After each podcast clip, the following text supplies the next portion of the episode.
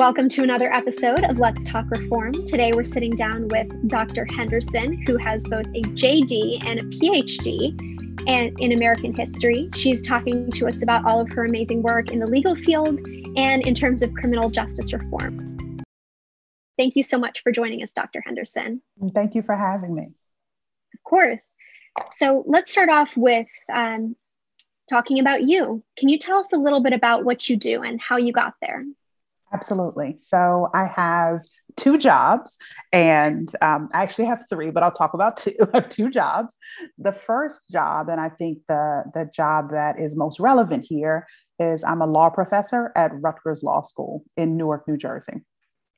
The second job is I currently serve as Dean of the Graduate School at Rutgers University, Newark. And so we have um, uh, just over 700 students in master's and PhD programs, and I am, um, you know, charged with helping them get through, charged with developing them as scholars and researchers, charged with um, recruiting them to come join us, and, um, and, you know waving goodbye when they when they cross and graduate. So we are uh, very excited about uh, that work. And I have a team over at the graduate school that is uh, fearless, tireless team. And so um, I'm very, I'm very grateful for, for them and that uh, they allow me to still keep a foot or a finger in the world of criminal justice um, advocacy and reform. That's awesome. Thank you so much. So, what I'm really interested in is how your legal background ties into the advocacy work that you do and the fact that it's not siloed. Can you tell us a little bit more about that? Sure. So I I earned my law degree before I earned the PhD. And I think that um, it's important to remember that there are ways to be involved in criminal justice advocacy without any of these degrees. So none of that is important, right?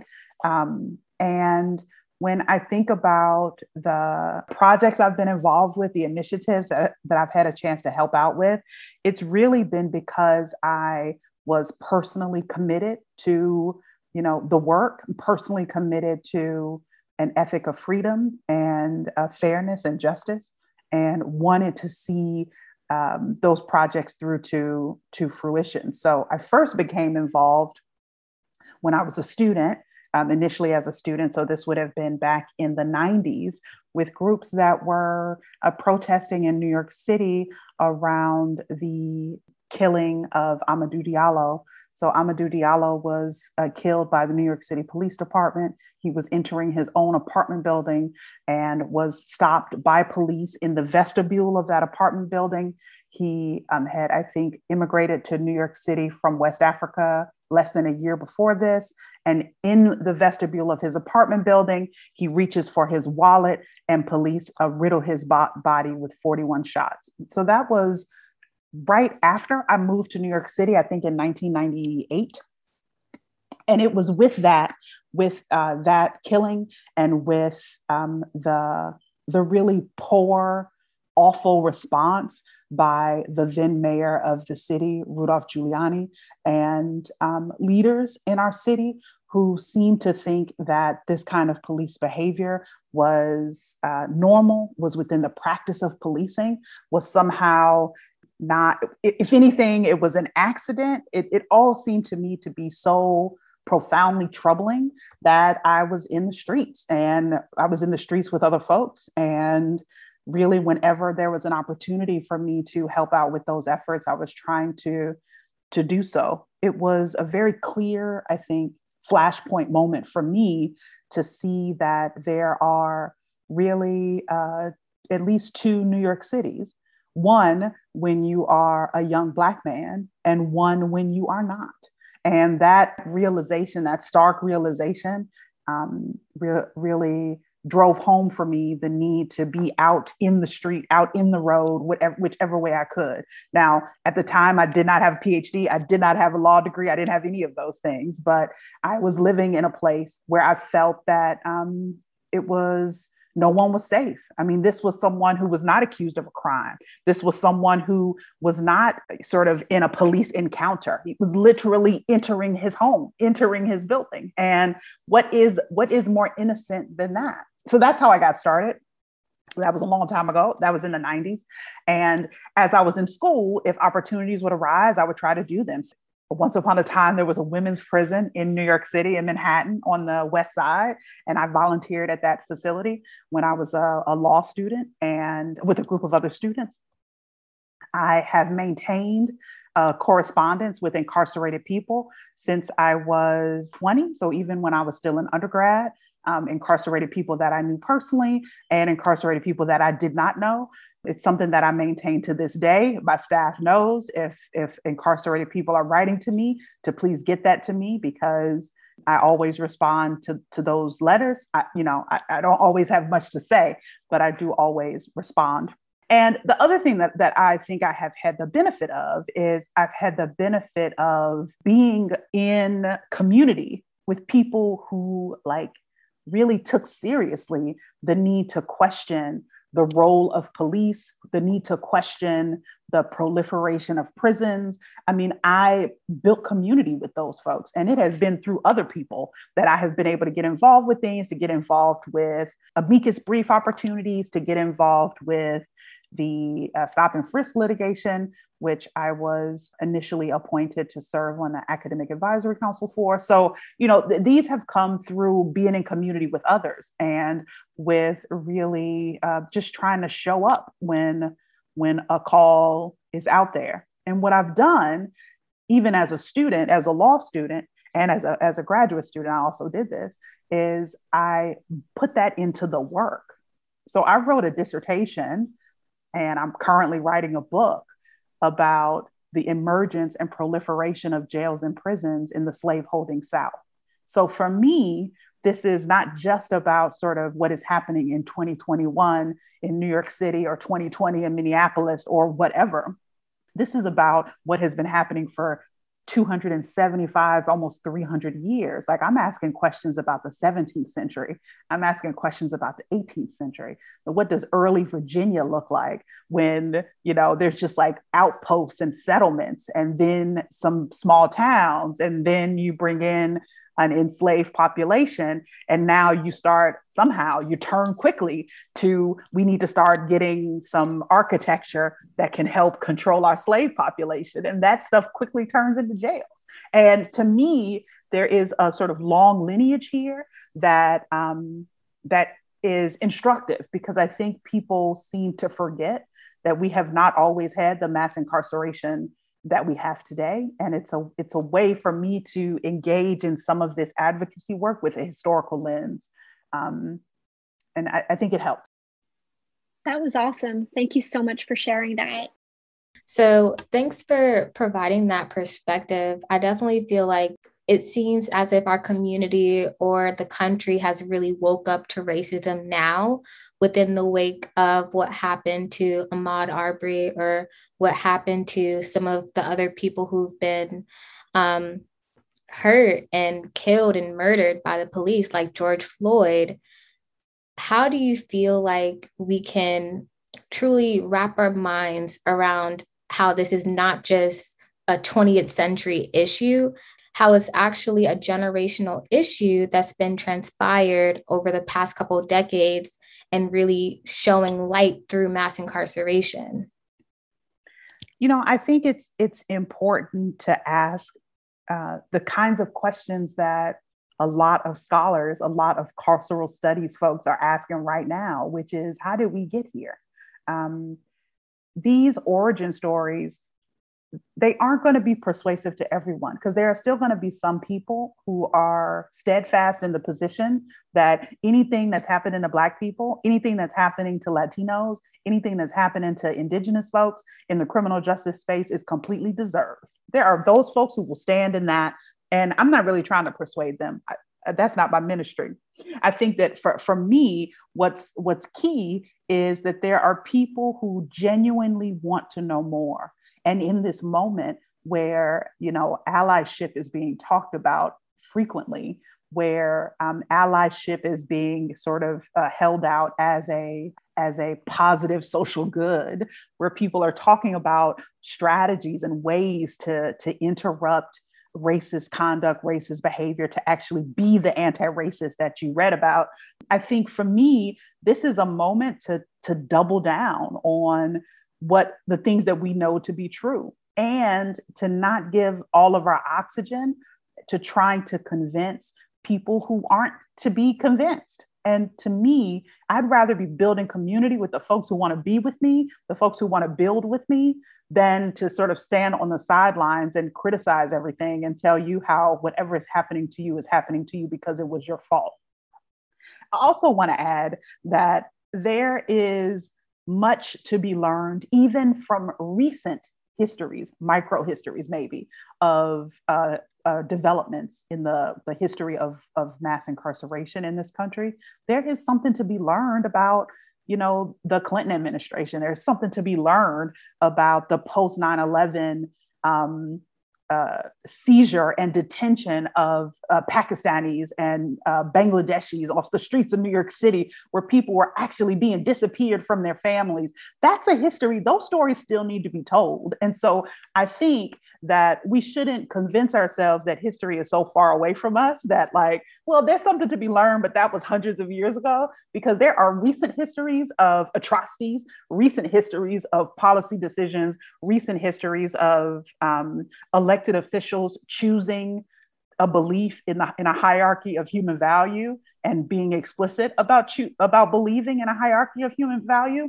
There's a recent history about that. And i think the, the more we are able to uncover and really to tell the truth then the, the better off we will all be. Now again there, there will be those who, who don't care and who aren't interested and will fight you in that work but that doesn't mean that we stop. That means we, we push we push and we continue to, to walk in in truth and we continue to walk in light. That's amazing. Honestly what you're talking about is re-education. I read somewhere that sometimes the media and i guess the government propagates photos of martin luther king jr for instance in black and white because they want people to believe that it was a long time ago when in fact it was relatively recent it was within my parents lifespans for sure so can you tell us a little bit about how the book you're writing plays into that? I would be fascinated to hear about that. Sure. So I really wanted to tell a story about about the relationship between prisons and slavery and not some sort of knee jerk imagined story like I haven't ever read a book, and but I think slavery looks like prison or prisons look like slavery to me. So I'm going to say those are the same thing. Not that kind of reaction, but really try to understand sort of what did that, what do these two institutions look like growing up together, and to imagine slavery and prisons as as you know coming into what could be called their their worst manifestations together. And and what what what it what it's like to be peers in that way sort of and and how were they related.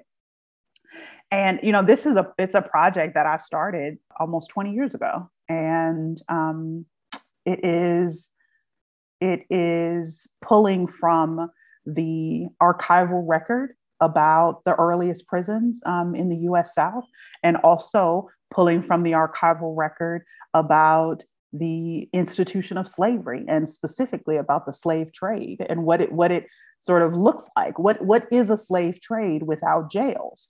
The reality is you don't have much of a slave trade without the intervention intercession of of public officials of people who are sheriffs constables you know governors mayors whoever judges all public officials there is no slave trade without their consent and willing participation in making the slave trade work.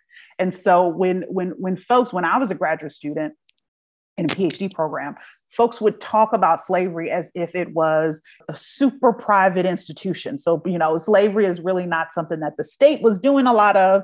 It was something that individuals were doing. And I think that that was a way to um, excuse the United States either the states individually or the federal government from making formal apologies for the institution of slavery and maybe even an anti reparations move. So, if I can continue to claim that slavery was not public, that slavery has no relationship to the government, despite all this evidence to the contrary, then what, what, what is there to base a reparations claim on? So, so I started to sort of you know, with the stuff that I was reading, and as a, as a graduate student, first first year graduate student, second year graduate student, I was just reading what they told me to read at that point. But even the stuff that they told me to read, I was like, wait, I don't know if we're asking the right questions here because there seems to be a whole lot of public activity, elected officials, judges, etc., in the slave trade.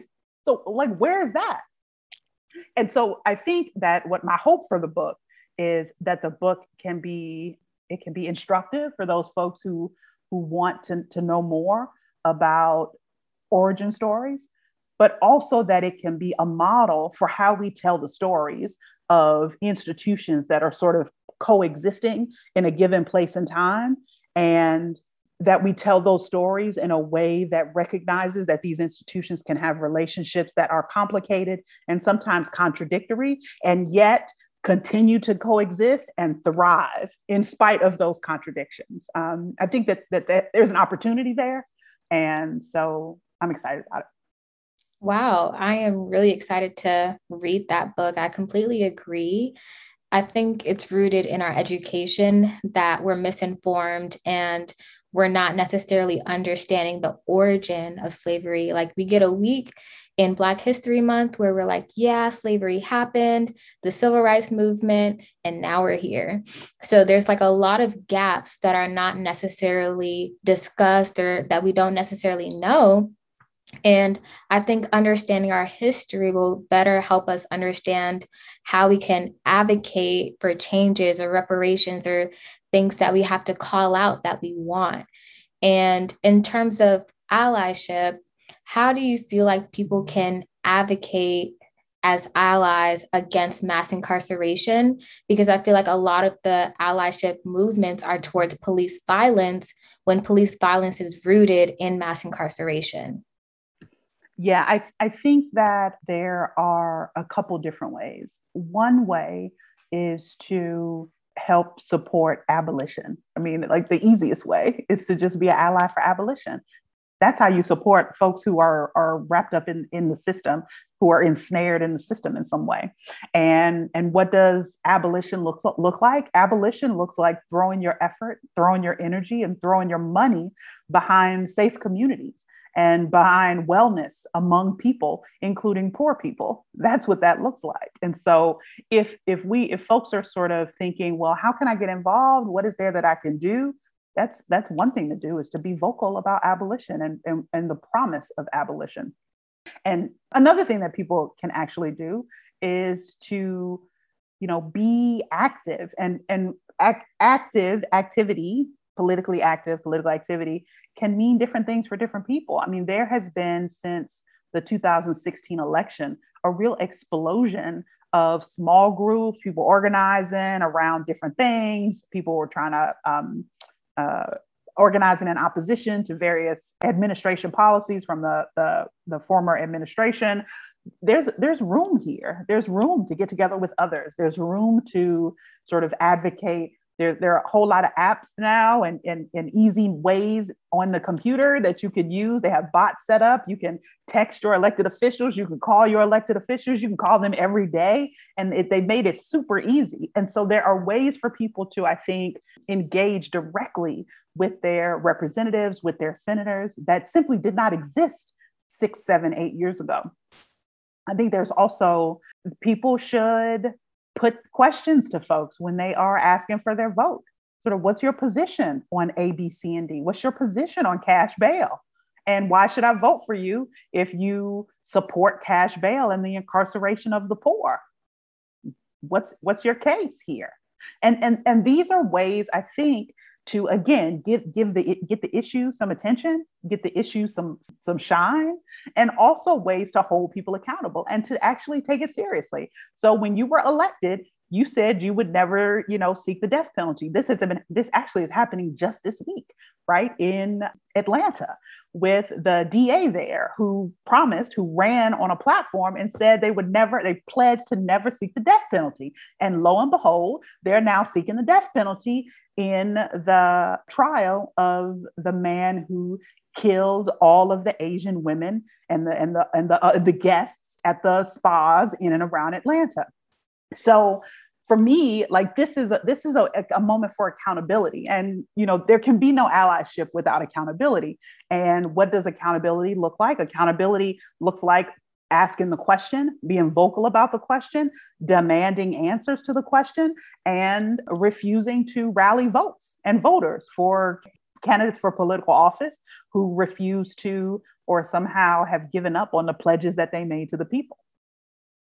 And sometimes allyship looks like money. I'm a big fan of, you know, if if you don't have the time, then give the money. You can also just find organizations close to you, organizations in your community, or maybe not in your community, but in another community that need money. If you're in St. Louis, give money to the ArchCity Defenders. If you don't have anything else, write a check for ArchCity Defenders because they know what to do with your money. Send it to them. Those are all really amazing and important points. And I think I think what you're getting at is being able to educate people to ask the right questions and to ask them to the right people and then follow up on those questions. So I want to ask Dr. Henderson, as a professor and as a dean, how do you think educational institutions can better prepare their students to go out into the world and to do just that? you know, I, I mean, I do this, what I'm about to tell you is something that I do in my classes. I tell my students from the first day, everybody is on every day. And at any given moment, I may be with you and it's me and you for 20 minutes. I need you to always be ready. You don't always have to be well prepared. That's fine. I understand. Sometimes we're not as prepared as we want to be. That's that's humanness. But what I need you to be is willing to engage. And so what I want my students to be able to do is with the information that you have, craft it into a question that demands an answer.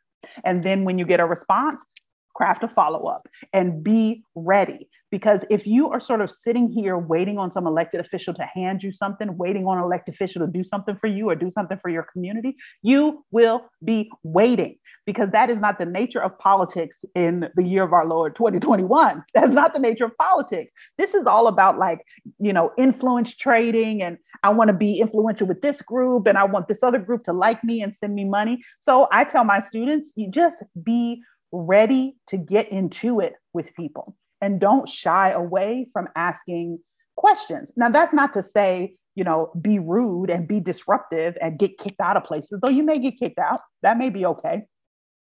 But I mean, I've been kicked out. I've been, I got kicked out of prison once. You may be, get kicked out of places. That's fine. But what I want you to, to be able to do is to be able to, to document what happened and particularly when I'm in classes with lawyers or future lawyers, I want you to make your record because all of this is going into the record. So if you are unable to get the question out and you are unable to respond with the follow up, now your client is missing out on an opportunity to have the record made for them when this case goes up on appeal. So I need you to always be thinking about making your record. This can't just be happening in your head. You need to get it out and you need to be ready to do that. I think the other thing that that um, the institutions of higher education, especially, must must do is they must recognize that our students, the students that we are that we are have the privilege to serve in our institutions today, don't look like students from 30 years ago. And I'm not talking about how they physically look. That's not what I'm talking about.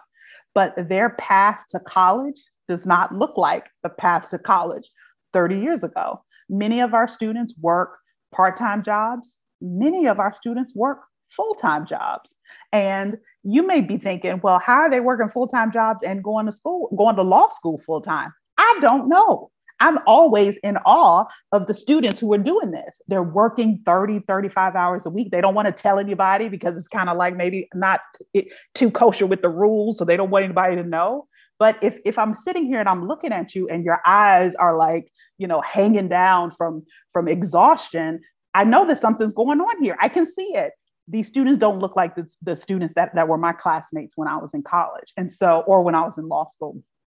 And so I think that uh, institutions of higher ed really need to think about what it means to, to deliver a responsive education, an education that is responsive to the needs of a student, a community of students who work, a community of students with, with children, a community of students with caregiving responsibility for elders. And I think at a lot of institutions, including my own, this has come into stark relief in this COVID moment. Because what COVID has forced you to look at is how people are living.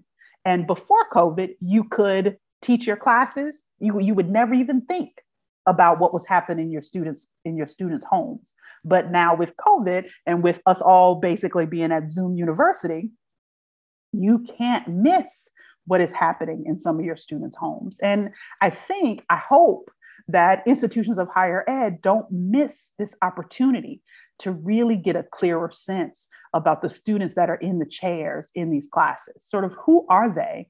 What's important to them?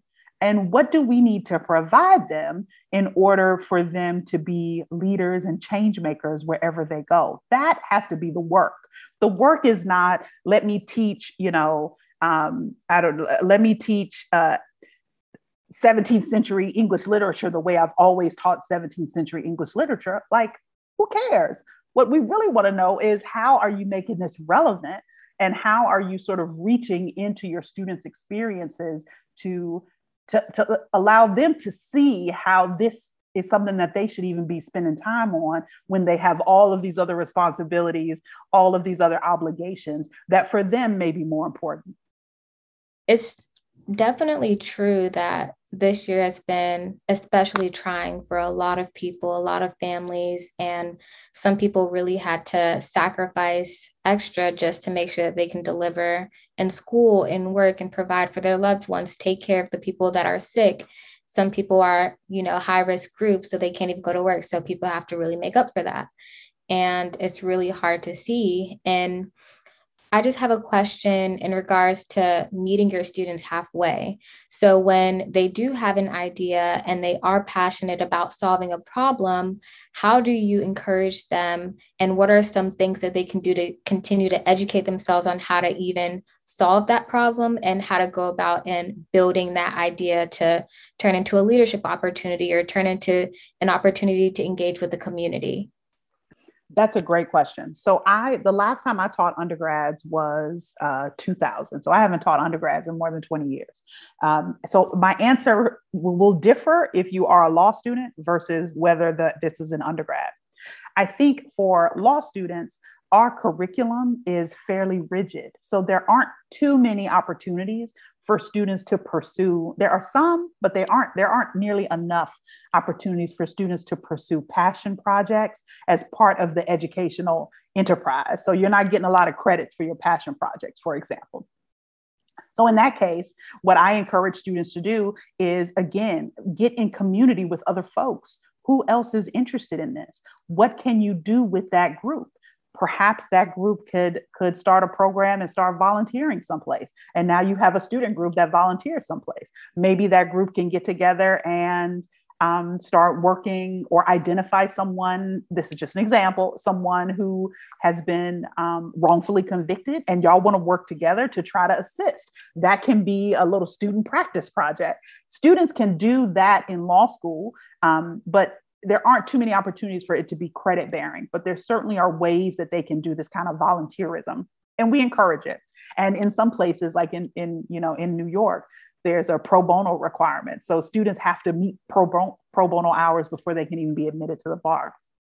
For undergrads, though, this is very different because I think as undergrads, there's a lot more flexibility in the curricular options. And so, you know, students who are undergrads and are super passionate about something, I want to encourage them to jump in with both feet. And that may even mean uh, taking a break from school because the difference is it's a lot easier to take a break from school when one is an undergrad than it is when one is a, a graduate student.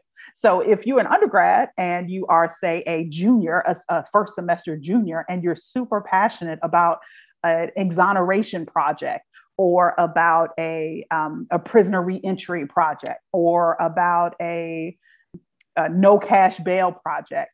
Well this this could be the kind of project that you can start an organization.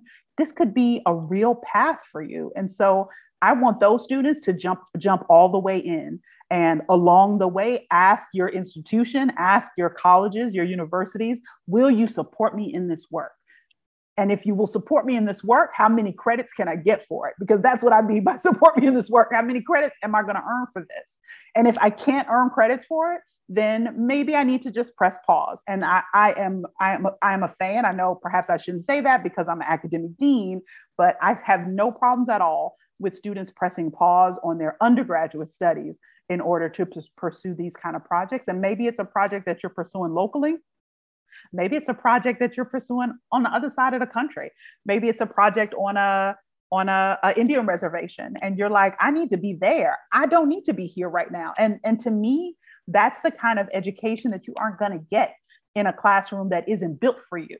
So if you can create an educational opportunity that allows you to learn more than you would have ever learned at some of the, you know, some of our, our beloved institutions, then please, please seek that out. So you're talking about a practical education then in that case. And a relevant education because you don't it's it's about it being practical but also about it being relevant to you.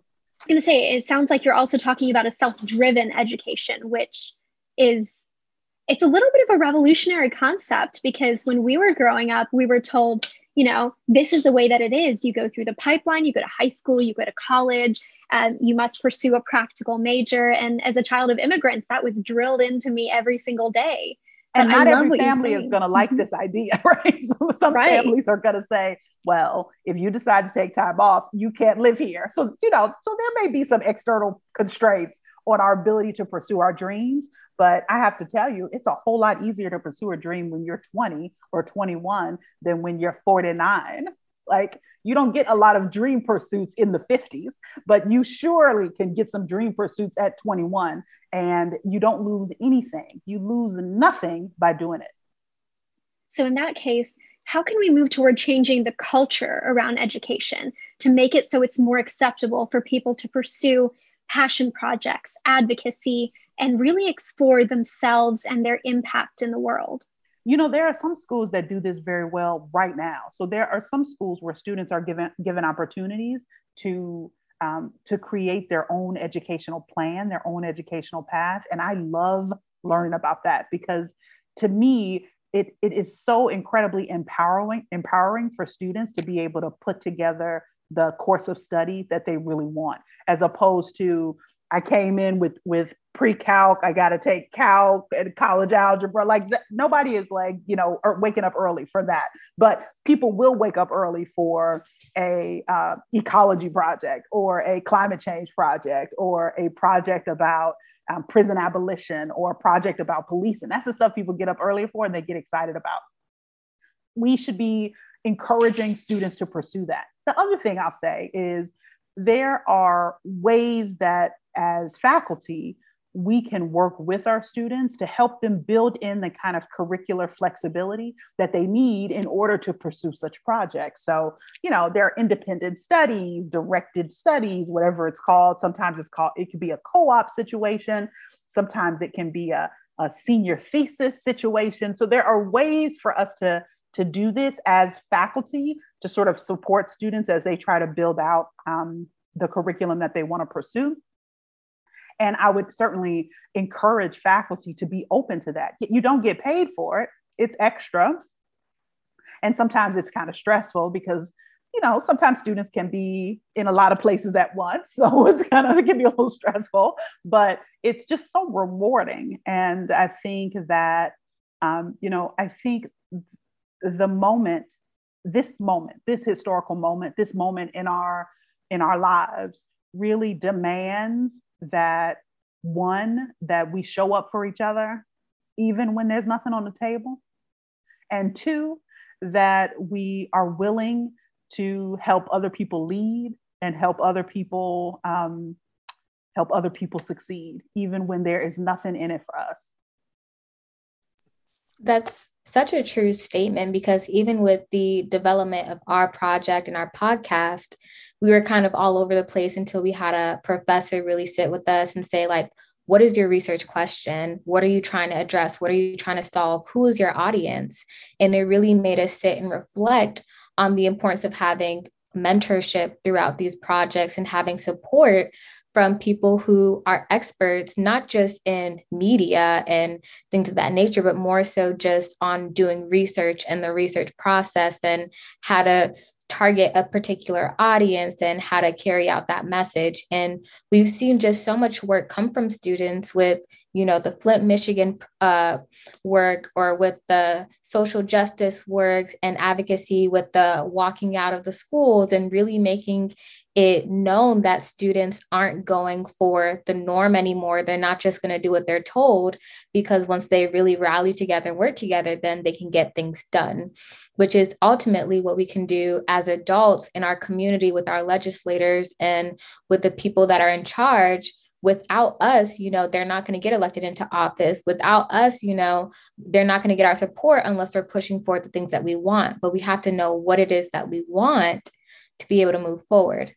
That's and right. With that being said, have you noticed any recent shifts in racial and criminal justice reform since the Black Lives Matter protests in comparison to the protests that you were doing in New York in the 90s?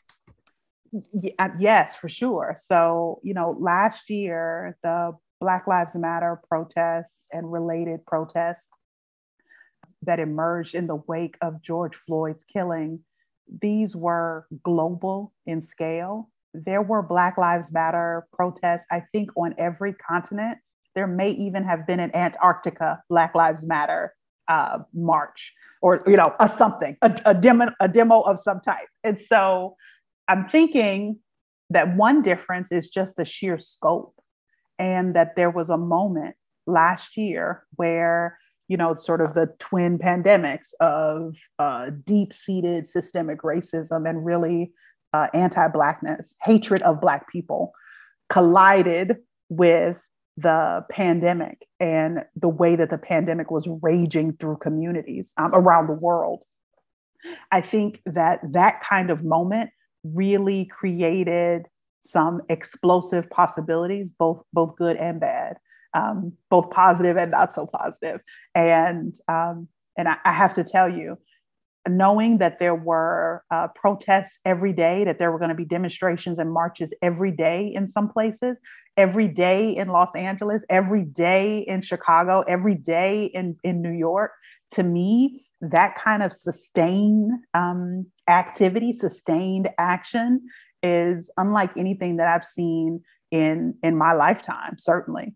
Um, it was it was heartwarm heartwarming. It was also terrifying because i saw i know and i saw the police respond with um, brutality a- around the world. Um, and that that response for me just reinforced the importance of the message and i like to, to remind uh, folks that you know, when we talk about, even when we talk about the civil rights movement, we we tend to imagine those folks as like, you know, older fogies, right? But uh, Martin Luther King died before he was 30. He was he was murdered before he was before he was 40. Sorry, Malcolm X was murdered before he was 40. When you're when you're looking at the people who were active in the civil rights movement, the people who we see on camera being hosed by police, the people we see being loaded into, you know, uh, paddy wagons throughout the South, those were school children. Those were those were teenagers. That, that was young people. The Freedom Riders, those were young people. So the idea that um, that that that young people have you know and, and it really again it's it's a it's a form of gaslighting this idea that young people aren't don't have any like political awareness or whatever it's just a lie we know that young people have political awareness. We know that young people put their lives on the line and continue to put their lives on the line. We know that young people have been taking the brunt of those police sticks. That's been the young that have been on the on the receiving end of those batons. And so, um, so yes, I do see a difference. I see uh, a, a, far more militarized uh, police department. in New York City and elsewhere. I see um, a, a, lot more impunity on the part of um, law enforcement officials, uh, law enforcement officials acting with impunity and um, meting out violence with impunity. And um, and I also see, and you know, I don't know if this is something that I can really quantify, but it certainly feels this way.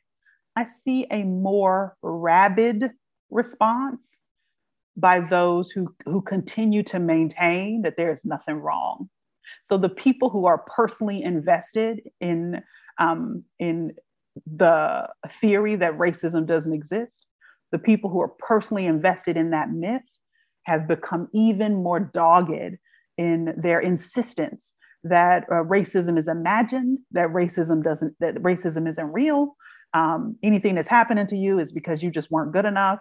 Um, and and that that has been pretty um, eye-opening for me. And I think part of the reason why I, I, told you before, like I'm not looking to convince those folks, is because I see those folks as really willing to put their lives on the line in maintenance of a lie.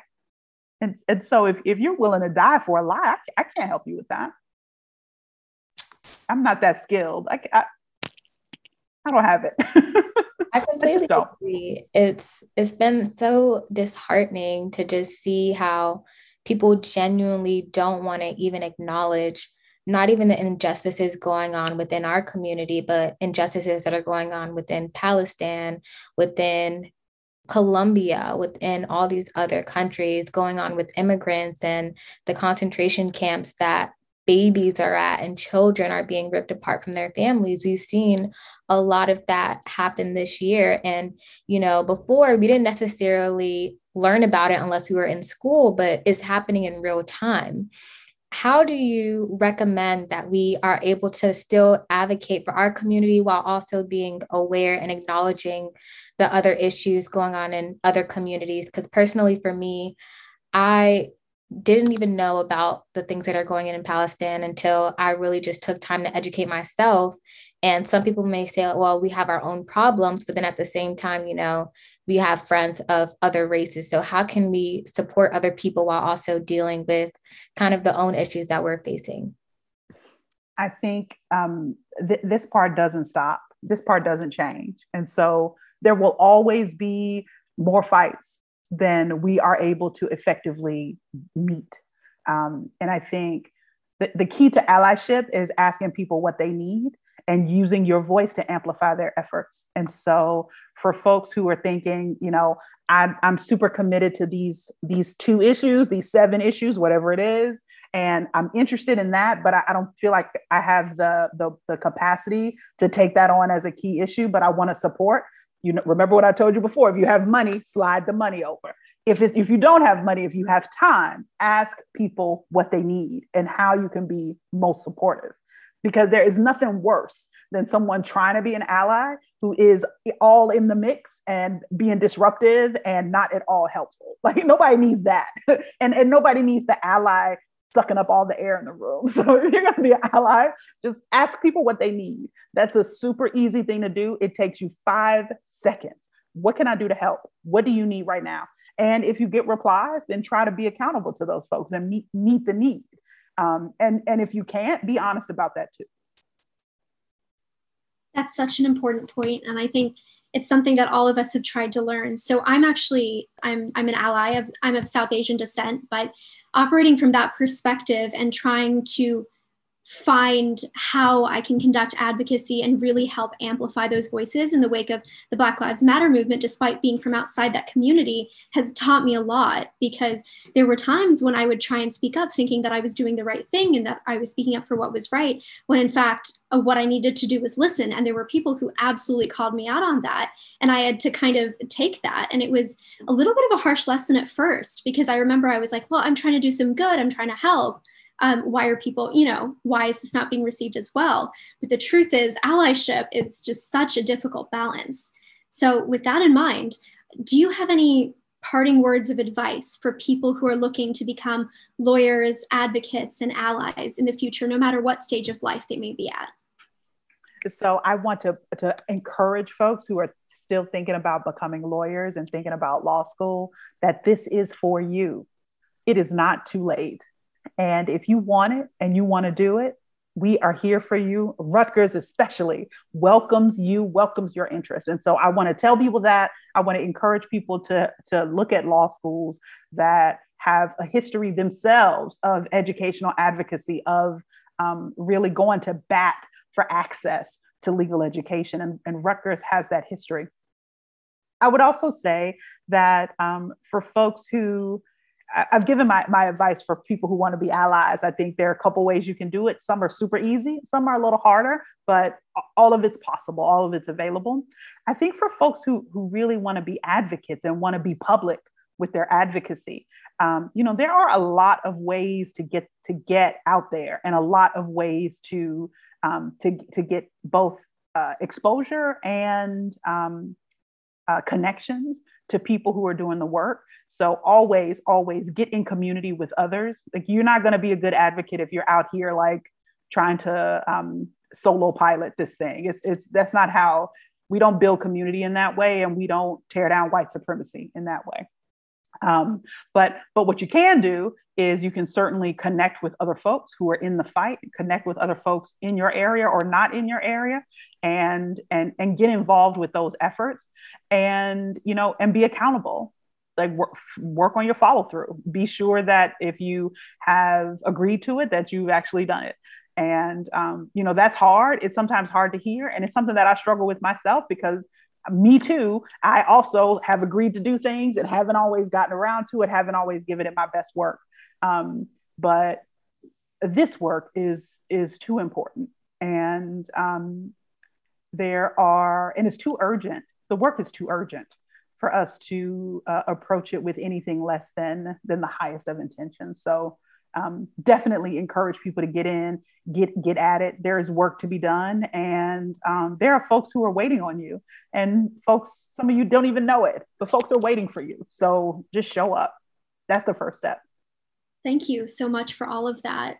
I think it's really important to highlight what you said about calling people into the cause, allies, people inside the community, and really empowering people to become the best advocates that they can be by training them to ask the right questions, giving them the space to explore and discover that for themselves as well, because everyone approaches it differently, as you said.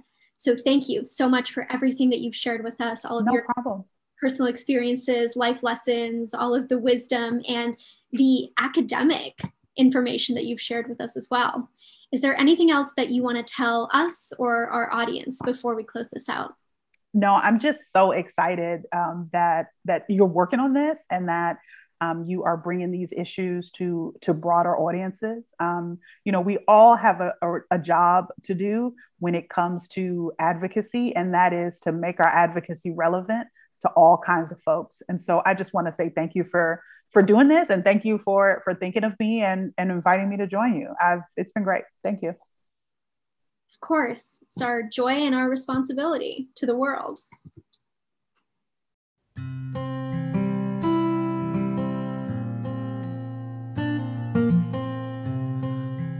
Thank you for listening to another episode of Let's Talk Reform. Join us next week when we talk to Candia Milton and Amanda Hall from Dream Corps Justice. See you next time.